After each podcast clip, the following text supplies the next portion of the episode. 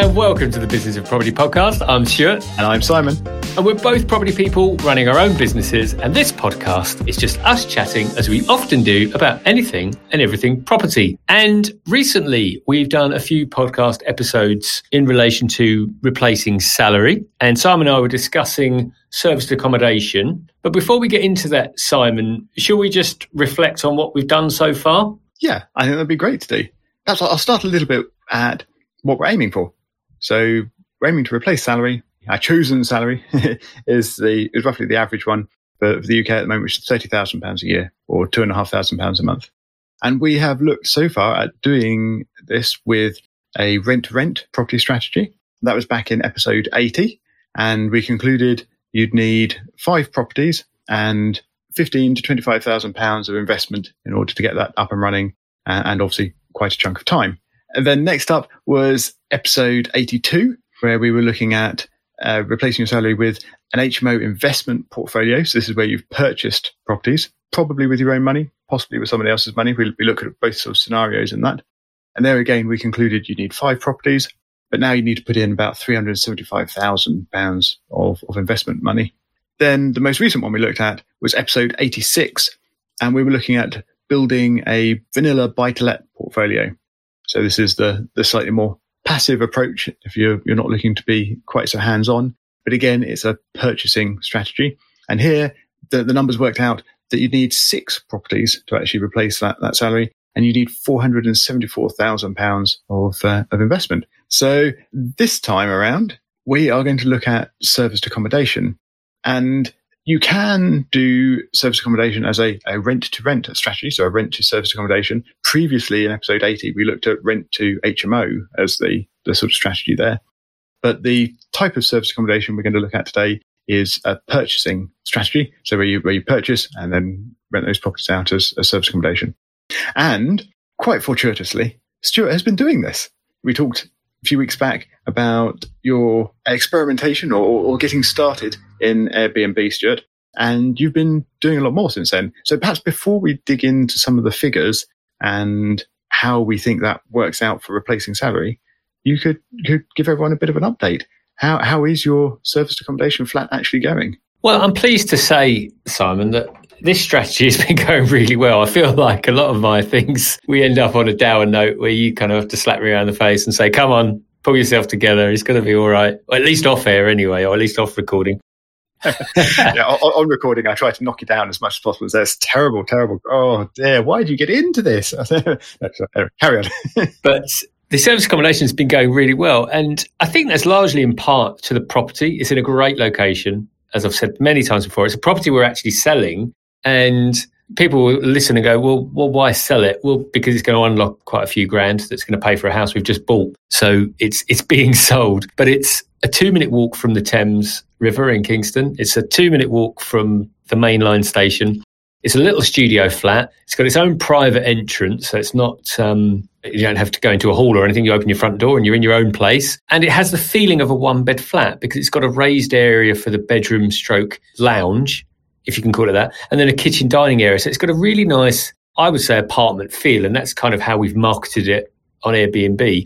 And it's gone, it's gone really much better than we would have hoped, actually, in, in insofar as that um, we've had multiple bookings quite quickly, and then as we were just talking about before we hit the record button, two guests wanting to take it for pretty much the maximum period of time, i.e., 30 days. It's now gotten to the stage where I'm now concerned about when we're going to complete on the property because it keeps renting. And I'm now thinking, well, I have to complete at some stage, but because things haven't progressed, I'm just enjoying it as a nice problem to have, and we'll cross those bridges when they happen.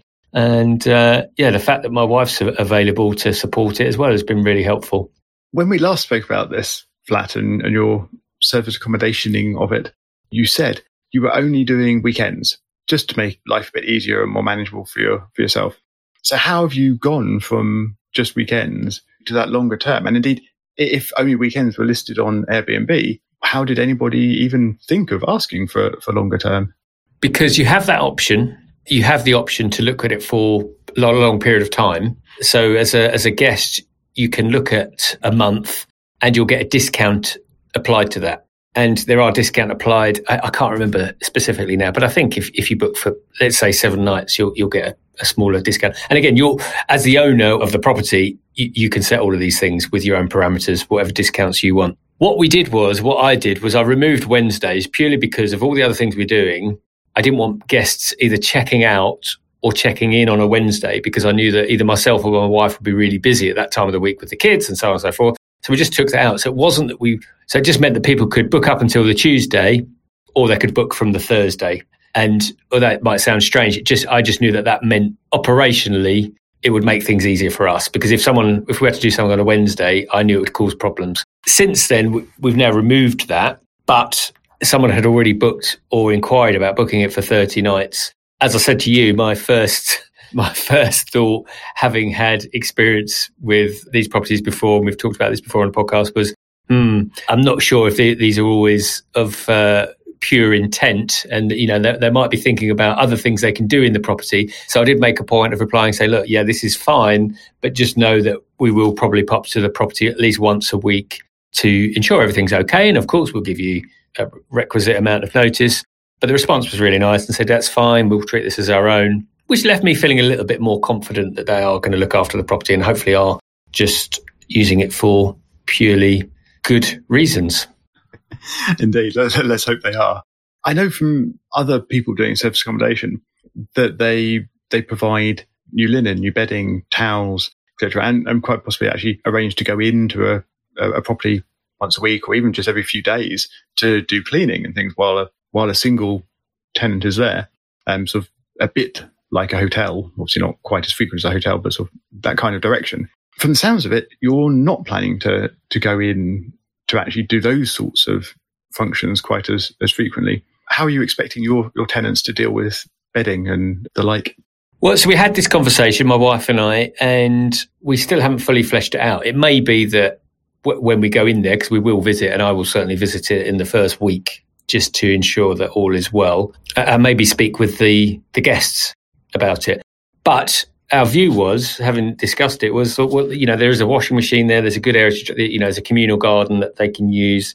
So you know, we'll put spare linen in there. So if if they are people that do want to do that thing frequently, then then they can because obviously we have two sets of everything anyway because we have to do that. We we always obviously ensure that we we change everything and clean it. Uh, so the answer is not fully decided. Talking about it aloud with you, I think it makes sense that we do do something even on a weekly basis. And, and given that they're taking the property for 30 days, I, I would be happy to employ cleaners. Uh, you know, my wife currently does it because it fits in around uh, school times and so on. And she does have an obsessive compulsive disorder around cleaning. So that, that makes her an ideal candidate. And because it was her house, she still treats it as, or her home, I should say, she still treats it as such and wants it to look as good as it can look. Or, you know, so, uh, so she does, I'm pretty sure, as good a job as any professional cleaner would. That's very handy, but it's got to be taking quite a chunk of time from your wife. And now we're into summer holidays as well. Then I assume that's going to get, get a bit harder uh, to, to work around children and things.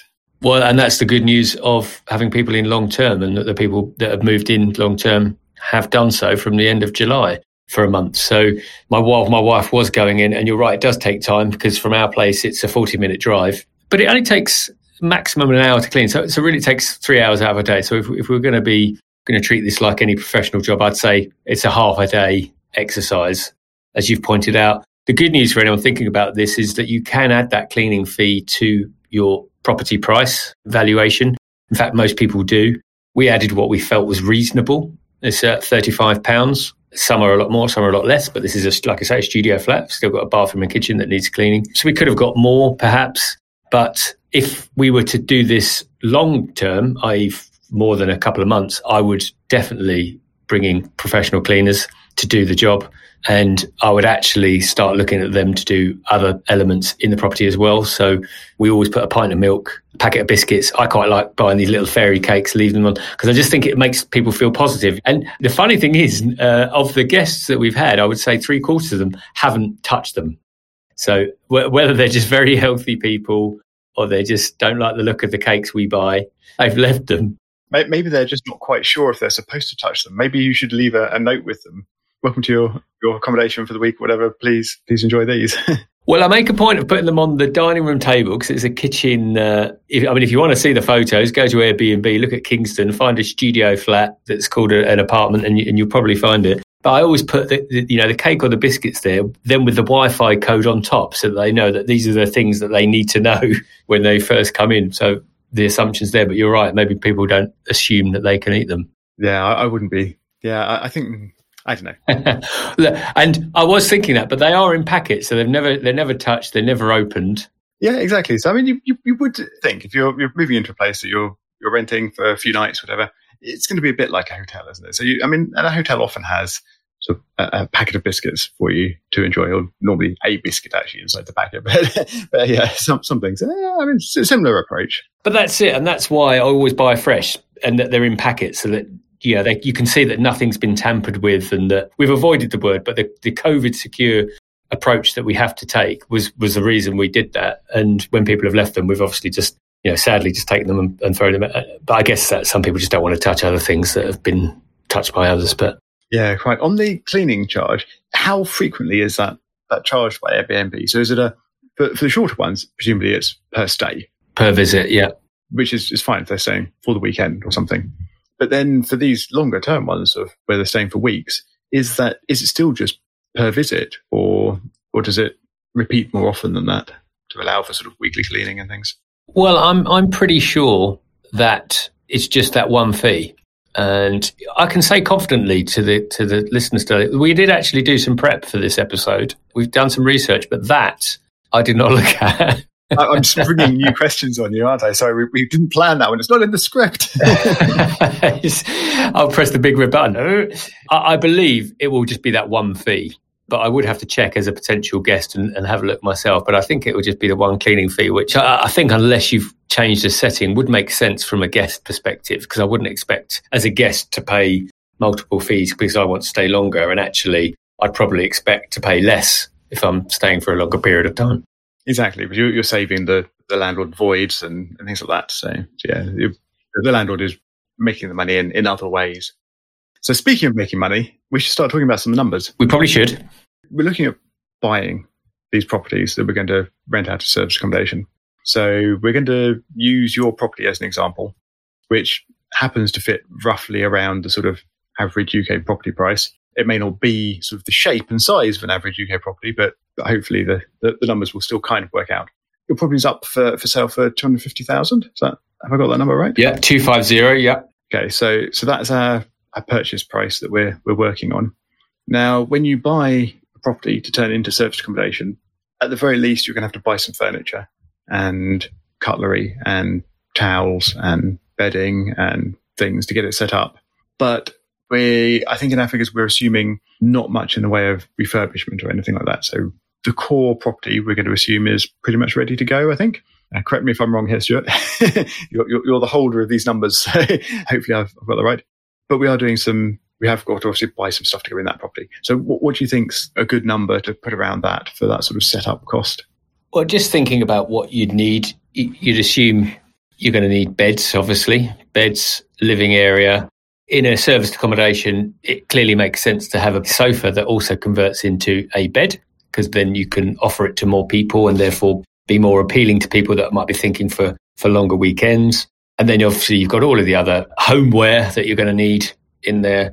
Based on my experience, and if I'm just thinking about applying this to the average, because obviously mine's a studio flat, so I actually only needed a double bed, a futon, and little table and chairs, and we put some stools in there just to make it look nice. And we bought, and my wife being a bit more creative than I am, you know, just decorated it with some really nice things that make it look quite appealing. But I, I would suggest a good number would probably be in the three to five K.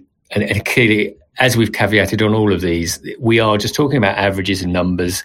These things have to be worked through, but we need to put a stake in the ground just so that we can provide something that, that makes sense. So, for the sake of numbers, we're going to assume 5K.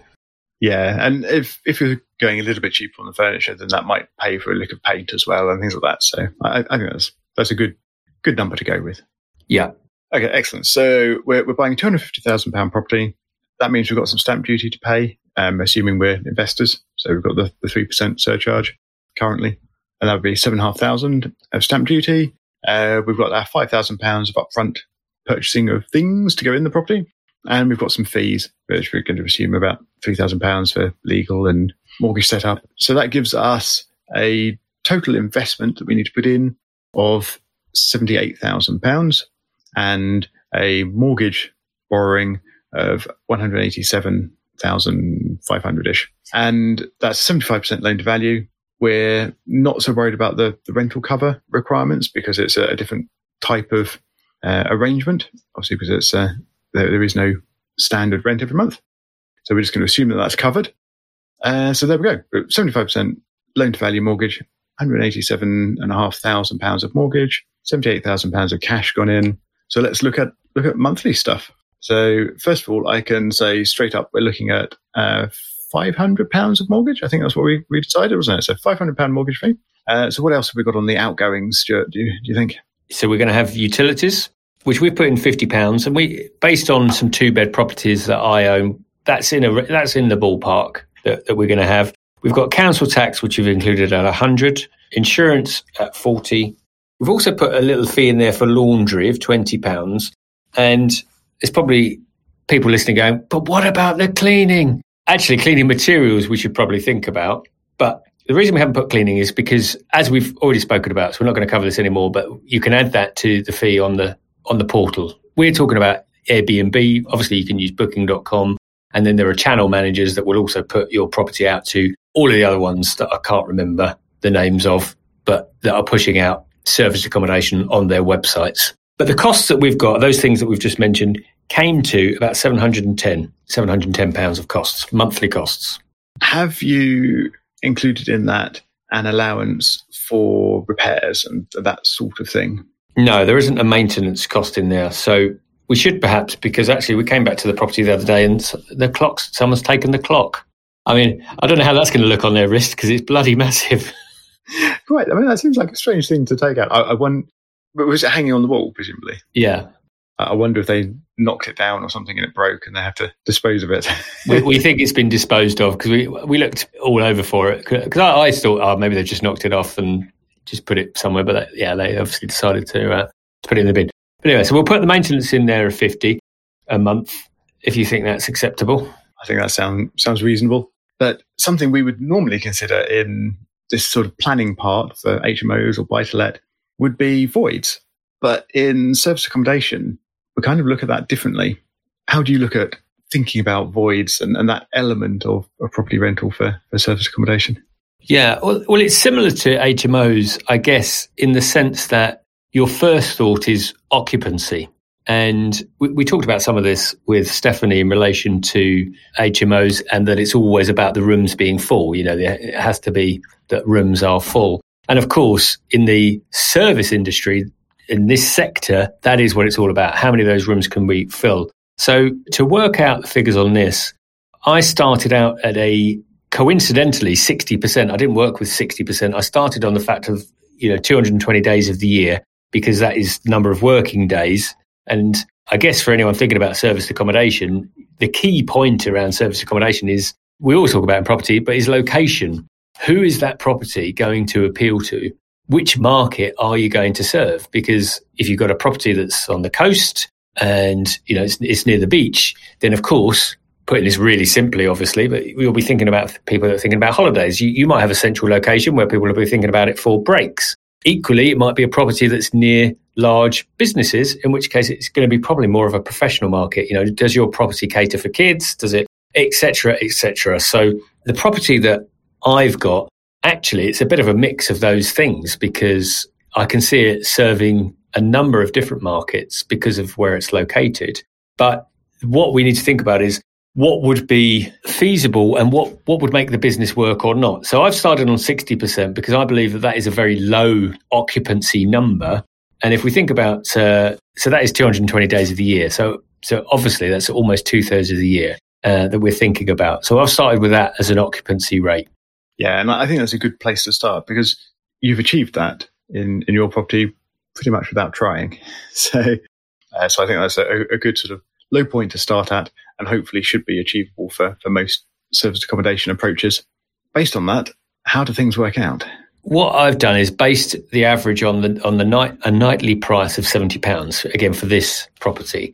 So if we times two hundred and twenty by seventy pounds, we get fifteen thousand four hundred, and if we divide that by twelve, we get an average monthly rate of twelve eight three, which Simon and I might call thirteen hundred, just because it's easier for our little brains to run through the numbers when we get there. The other point I just wanted to make on this before we just move into how this compares to, to buy to let and what we think about is that I've just used an average price of 70 because that's what my property is currently renting at. But as others will, will no doubt know, is you, you can have dynamic pricing.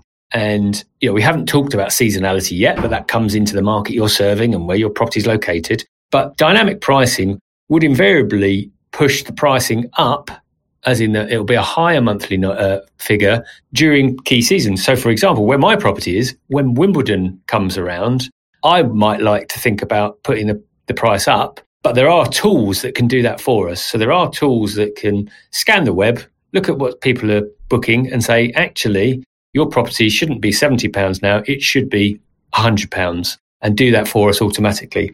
So, just wanted to be clear on that because we're using averages again, but it's not to say it's always going to be 70. It might be that in the cold, dark winter months, it goes down to 50, but during the summer months, we push it up to 100. But over the course of a year, this is where we might uh, call it our blended average, if you like.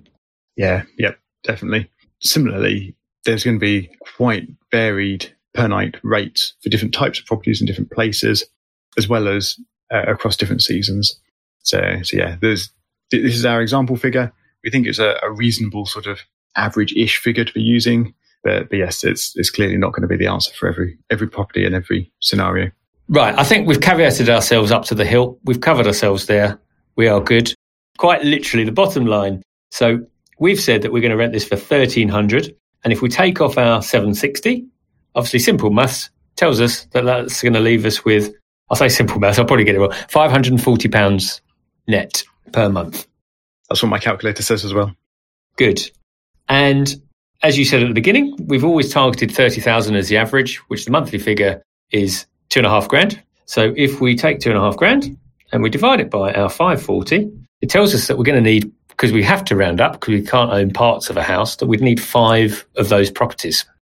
Indeed. So if we uh, go back to our original uh, investment cost of 78,000, we are looking at 390,000 pounds of, of purchasing costs to go into those properties in order to, to create our salary. Now, that's based on a 60% occupancy rate. So that's somebody paying for overnight accommodation for 60% of the nights at any, any time. What would happen to those figures if we were a bit more optimistic about that? Or if we had some longer term bookings where obviously there's, there's 100% of the time, bit of the time. We, we've also considered some alternative occupancy rates so what, what are those other rates that we've considered, Stuart? And, or I say we, I, am pushing this back to you because you're the one with the numbers. but uh, what, what are the rates and how does that affect our numbers? I can hear people saying 60%, you're not doing your job if you've only got 60%. Really, I, I think we'd be working on 70%. If, if when I'm modeling this out, I would definitely work on a 70% because that, that's where the effort is. Of course, we want 90% plus. Ideally, we'd have 99%, but, or 100%. But if we even if we go up to 70%, which gives us a rounding up of 256 days a year, that takes the annual figure up to 18,000. And the monthly figure is then uh, gross revenue, 1,500. Uh, and we then take off our 760, gives us 740. And then if we look at the salary we want of two and a half, divided by 740, and I think simple math tells us it's just over three, so probably four. But so then we start thinking, well, actually, maybe if we just nudge that up slightly to say we could get three, because okay, if we push it up to seventy five percent, we know we, that would be three. Then your, your cost in has gone from three hundred ninety thousand to two hundred thirty four thousand, which is a lot less. If I just give us the quick gross on that, that would be a gross yield of seven point seven percent as just a quick indicator. Yep, which isn't too bad at all. And as you say, you've only got three properties to manage. So you've got your ongoing maintenance and, and management and cleaning and processes involved in that reduced as well. So you've got a, a slightly easier life for your, your £30,000 a year salary. You've only got £234,000 you've had to put into the, the process in the first place. You've probably been able to get up and running faster as well because you've only got the three properties rather than five. Uh, so I think this is, is pretty good. And I think that's, while 60% should be achievable fairly easily, if you choose your property well and your, your location and things, I think aiming for 70% or just over 70% should be perfectly doable. So yeah, I, I think that's quite a reasonable place to land for our replacing your salary with serviced accommodation property. What, what, what, do you think, Stuart? Have we missed anything? Uh, the only thing I, I was going to add to finalise this as we draw towards the end of our episode is that for me, my personal experience is I've really enjoyed it because there's something about the customer contact which I like. Of course, as landlords, there's a lot about the customer contact we don't like because it's very rare that a tenant just sends you a text saying, Hello, Mr. and Mrs. Landlord. Just thought I'd let you know, loving your property today. So happy. Anyway, goodbye. No, it doesn't happen. it's usually there's a leak, there's something that needs sticking, I can smell drains. Can you change my light bulb? I need a new bed. Yeah, ad nauseum. But there is something about doing this where, because it is the, in the service industry where I've personally felt it to be more like a business than than I do when I'm just renting properties, and that's probably because I'm not as at the coal face as I as I could be with some of the properties. So I've enjoyed that. But of course, I, I just think the point is is that as investors, would we enjoy that? Because I might enjoy it, the next person might not enjoy it. And the fact that you will have a higher turnover of people, as Simon said, is is, and that's quite a key thing. Whereas if you're used to, you know, like in one of your properties, someone renting it out for seven or eight years, you haven't really, other than obviously the, the, the annual maintenance and, and certifications, you're not thinking about it that much. Whereas, you know, there are occasions where we've had three different people stay in the space of seven days. Someone's checked out in the morning, someone's checked in in the afternoon. And whilst we've managed it, if that was ongoing, then it's becoming more of a job. But that is the strategy. That is that's the approach. Yeah, definitely. And, and you are making a business and potentially a job, but you could make a business and let someone else do the job bits.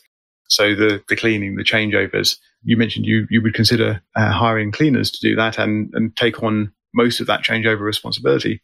So it, it doesn't have to be so much of a, a job. I don't think it, it could be a business that you're building, it, it clearly is work to manage that process and manage the, the overall stay and experience of your guests. But, uh, yeah, it, it, can definitely be not too much of a job if you if you manage it appropriately.